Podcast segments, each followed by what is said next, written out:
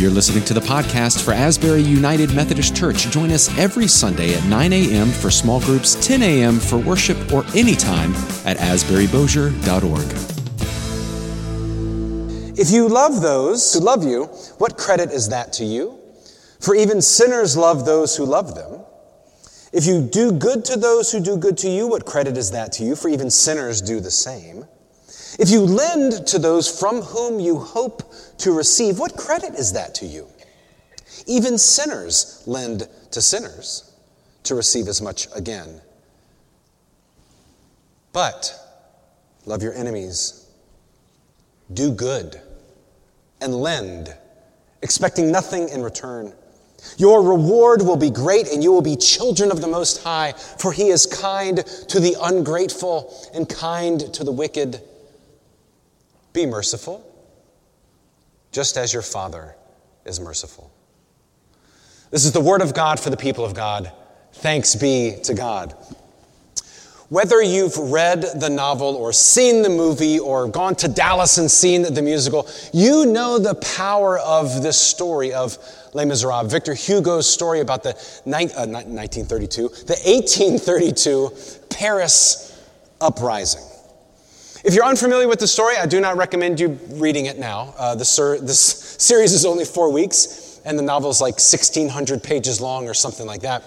Uh, but I would recommend uh, looking at the um, PBS or LPB did a series uh, not long ago, a couple years ago. It's like a five part miniseries. It is excellent. It is wonderful. You can only access it if you are LPB passport owners, if you contribute to public television which you all should be doing. Yes, as a fan of public television, yeah, uh, you can access that. I highly recommend that uh, to check that out.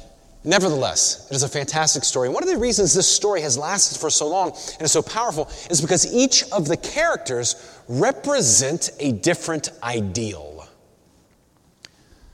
Grace, Jean Valjean represents grace. Javert, the police chief, represents justice. There's also love. There's also revolution. There's also poverty, that great human invention. And ultimately, hope. So, what does it look like when grace and justice occupy the same place at the same time? How can you have both revolution and hope and peace occupying the same place at the same time? That's what this story is about, is how we wrestle with understanding grace and justice at the same time, love and revolution at the same time, peace and war. Is it possible to have a just war? We begin with the character of Jean Valjean, uh, arguably the main character of this great story. Uh, he uh, stole a loaf of bread and was sentenced to five years hard labor. He stole bread to feed his sister's family. Five years hard labor. He eventually served 19 years in prison because he kept trying to escape. So, 19 years of hard labor. He is in prison. When he is released, he has to present papers saying that he is a thief and he is a criminal. So no one gives him anything. I'm glad a lot has changed since 1832, right? No one gives him anything. They're afraid of him. He is a thief. He is a criminal. He has to present this in every town, in, in which every town he arrives. And then he becomes desperate. Even the dogs chase him out of cities. And he finds his way to the home of Monsieur Bienvenu, the priest. Bienvenu because he is hospitable, he is welcoming. It's like when you come into Louisiana, you see the sign, Bienvenue à Louisiane, yeah? Monsieur Bienvenu is his name, as he is known. And not only does this priest give him food, but he invites him into his home. Here, have a seat at our table. Let us break bread together. And what does Jean Valjean, this criminal, do to such, uh, uh, how does he respond to such an amazing offering of grace? But he sneaks out in the middle of the night and steals all of his silver. he is apprehended and he is brought back to the priest. And the police say, Hey, we found him. He stole all of your silver. What say you? And what does the priest say? He goes, Oh, my friend, I gave this to you as a gift, and you left so quickly you forgot this too. And he picks up two candlesticks, two silver candlesticks, and hands them to him because You left so quickly you forgot all of the gift. And he thanked the police for doing their job and dismissed them. But then he leans into Valjean and says, Use this silver to become a good man. And in the musical, he sings this really great line. He goes, I have bought your soul for God. I have bought your soul for God. And that gives Valjean a bit of an identity crisis. Everywhere he has gone, and for the last 20 years, he has been told who he was. He has been told that he is not worth it. He has been told that he is a thief. He's been told that he's a criminal, to the point that when he experiences grace, he goes right back to stealing. I have bought your soul for God. Why would he steal? I don't know what it's like to be in prison for 20 years to be so calloused that even kindness is hard to hear. Not long after he leaves, he's not done. The musical presents that, that Valjean was a, a, completely changed man, and he has this wonderful song that he sings, and, and he's completely redeemed, and he becomes a hero. And this is why the book is important. The book treats this differently. The book treats redemption, I think, much more honestly the peaks and valleys of what it means to truly become changed. Because immediately after leaving the priest, immediately after being apprehended and, and forgiven, but he steals a silver coin from a traveler, which then sets the police chief Javert on his case. He just can't let it go. He's been redeemed, he has been forgiven, but he's not yet healed. And friends, you and I, as human beings, we are messy. You're messy. I'm messy. All of us have a silver coin that we are wrestling with. Even in the midst of forgiveness, even in the best of times, there's still that healing that we need. For God is unkind to the great, to the ungrateful and the wicked. Well, thank God. I remember when we watched this uh, several years ago, uh, we watched parts of it with the family. I don't recommend watching the entire thing with kids because there's a lot of explaining to do as you're watching, um, watching the movie. We watched a portion of it. And Anna Lee, I love this, Anna Lee, uh, she said, wait a minute, the priest lied. As a father, you think I'd be equipped to answer that. As a father and a pastor, you think I'd be equipped to answer that. Yeah, no, yes, you're right. The priest lied. Through deception,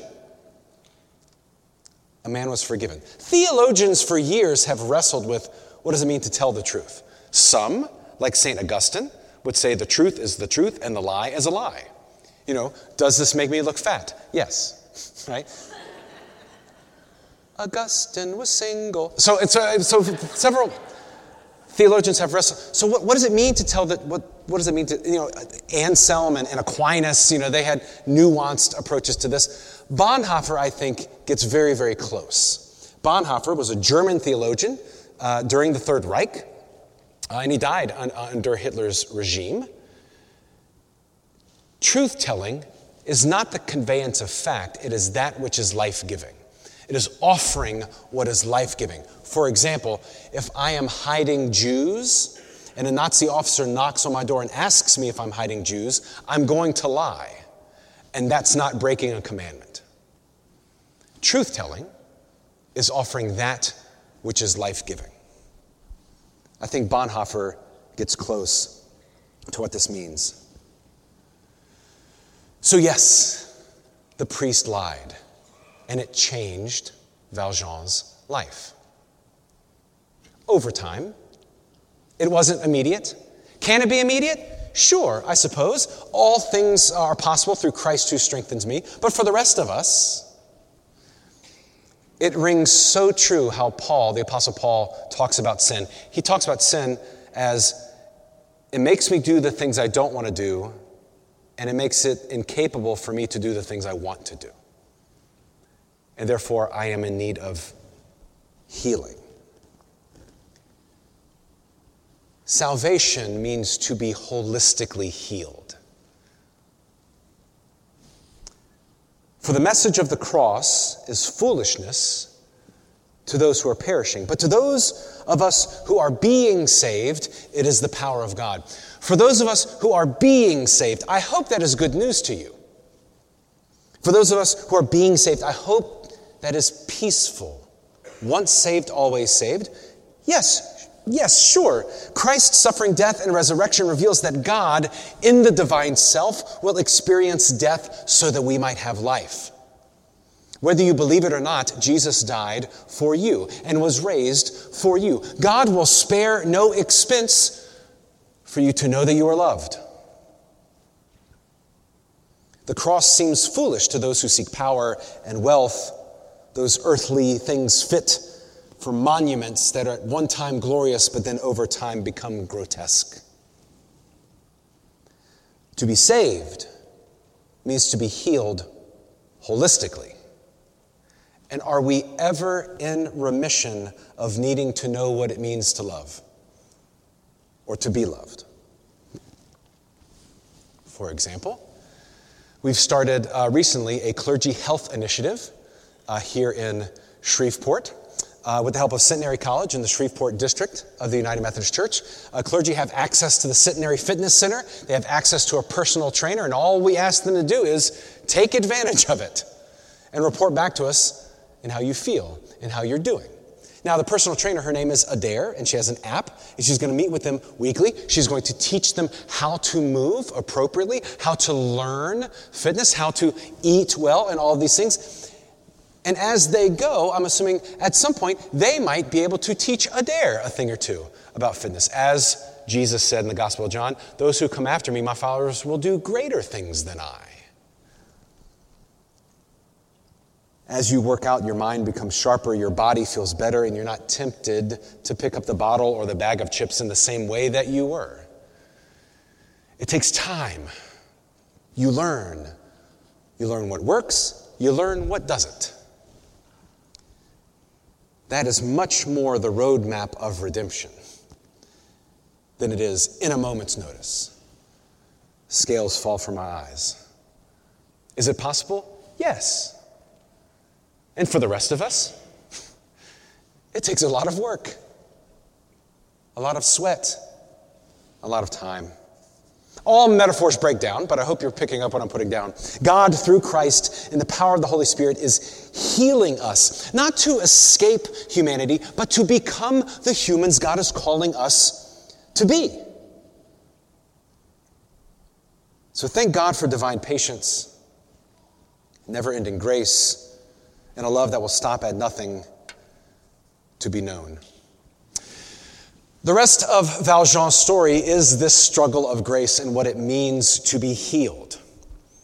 Um, he uh, becomes the mayor of a town and, and a factory uh, owner, and he becomes very prosperous. And then someone else is arrested, and Javert thinks that he's Valjean. So there's another identity crisis. Do I admit who I am for the sake of this one person, or do I do I continue to pretend to be someone else for the sake of all of these factory owners, for the sake of the economy of the town, for the sake of my own power as mayor? Who am I? 24601, right? And he, he admits that he is Valjean. For the, he chose the person over the profit. He chose the individual who was on trial over the prosperity of his economy. He admits that this man is innocent and Valjean flees. He flees, and he also searches for a young girl named Cosette because he feels responsible for Cosette's mother's death. That's a whole other story that we'll get into later. He adopts this girl, and she becomes truly the one person he has ever grown to love as a father and a daughter. But then, parents, there comes a day where Cosette falls in love with Marius, the student, the revolutionary, the bad boy. And Valjean is upset at this because Cosette wants to leave and she wants to be with Marius. But this is the only person that Valjean has grown to love. So a skirmish breaks out. Do you hear the people sing? And they go and they build barricades and they fight. And, and, and Marius goes to fight, and Valjean also goes to the barricade, not to fight. The movie and the musical gets this wrong. He's not there for the revolution. He's not there to free the people. He's not there as a supporter of Napoleon or a hater of Napoleon. He's going so that he can see Marius die with his own eyeballs. And Marius is injured. And then there's another identity crisis. Who am I? Do I stay here and watch Marius die so that I can keep my daughter? Or do I save him because my daughter loves him?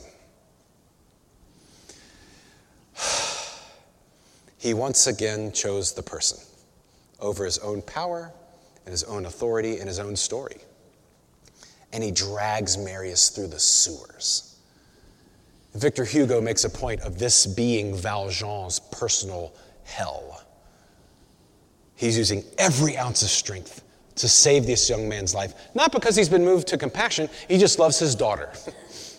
he knows that she loves him, and therefore he has to tolerate him, and he saves his life.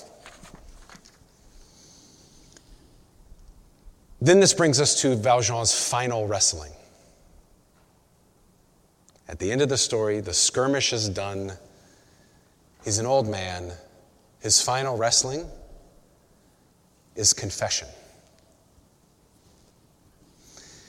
He finally confesses his sins. He confesses who he is. He confesses that he is the dreaded criminal Valjean. But here's the thing he only communicates his faults. Is that really a confession? Well, confession needs two things truth and trust. We must be able to tell ourselves the truth about ourselves. People talk to me all the time about what they're going through, how they have fallen short, but also about their dreams and their future and what they feel called to do. Here's the truth you're messy. Here's the truth I'm messy. Here's the truth you're not alone. Here's the truth it takes an unspeakable amount of courage to say out loud the things that keep you up at night. Confession is important not because God has his finger on the trigger, waiting for you to confess or not, because you are perpetually on trial, but because it is an unbinding, it is an unburdening, so that you have ears to hear good news. So, I've been going to theme parks for most of my life. I, that's not the confession. People are like, really, Pastor? Really? That's, oh, it's a hard knock life, you know. No, I've been going for years because I love it and it's great. And every time we go, I'm the one who carries the backpack, right? Prepared. I have baby wipes. I have protein bars. I have anything and everything that you could ever want. I carry the backpack. I volunteer. I say I volunteer so that if anyone needs anything, I'm ready, but that's not really why. I carry the backpack because it's a convenient way to hide your body. When you are barrel chested, carrying a backpack makes everything just kind of work out, right? No one's paying attention to your figure when you're carrying a backpack. It's heavy, it's burdensome, and it helps you hide. When we went in November, it was the first time in a long time that I didn't carry a backpack. I had to tell the myself the truth about myself, I was being insecure and vain at the same time. and the realization that no one is thinking about you to the extent that you are thinking about you. So put the backpack down. And again, the truth isn't conveyance of fact, it is offering that which is life giving. Sometimes it takes a while to trust that you don't need to always steal the silver coin. Confession needs truth and trust. When Valjean confesses, Marius receives his confession poorly. He denies access to Cosette. He tells everyone that Valjean is nothing but a criminal, and it breaks his heart. He begins to die because of a broken heart. For those hearing confession, we need to hear confession well. I'm not saying you say, oh, don't worry about it, not a big deal. Sometimes it's a really big deal. But we need to listen with compassion and charity. That doesn't mean that we don't need more conversation or a plan to move forward, but the truth needs trust for the truth to set you free. You have to trust that that confession will be well received, or you will keep carrying the backpack. Now, eventually, there was a reconciliation between Valjean and Marius and Cosette. That's a whole other story of how that happened. But the truth comes out that Valjean is a good man, and it's finally revealed. And the last person to discover that Valjean is a good man is Valjean himself. For the entire story, he confessed only his faults because that is all he saw he did not understand his own goodness. It took his entire life for someone else to reveal, no, but you really are a good man. This is one of the reasons why the last words he speaks are so moving. to love another person is to see the face of God. To love another person is to see the face of God because he is also saying that to himself. The person he finally had to learn to love was himself. His redemption is complete by the end of the story because he finally saw his own goodness. Love your neighbor as you love yourself. If you detest the image in the mirror, that's really hard to do. If you love those who love you, what credit is that to you? For even sinners love those who love them. If you do good to those who do good to you, what credit is that to you? For even sinners do the same. If you lend to those for whom you hope to receive, what credit is that to you? Even sinners lend to sinners to receive as much again, but love your enemies, even if the enemy is you. Do good. Expect nothing in return. Your reward will be great and you will be children of God.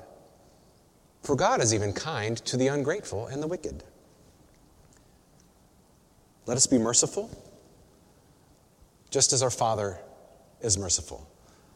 Let us be our own bienvenue to all those we meet, even if the person in need of healing is the image looking back at us.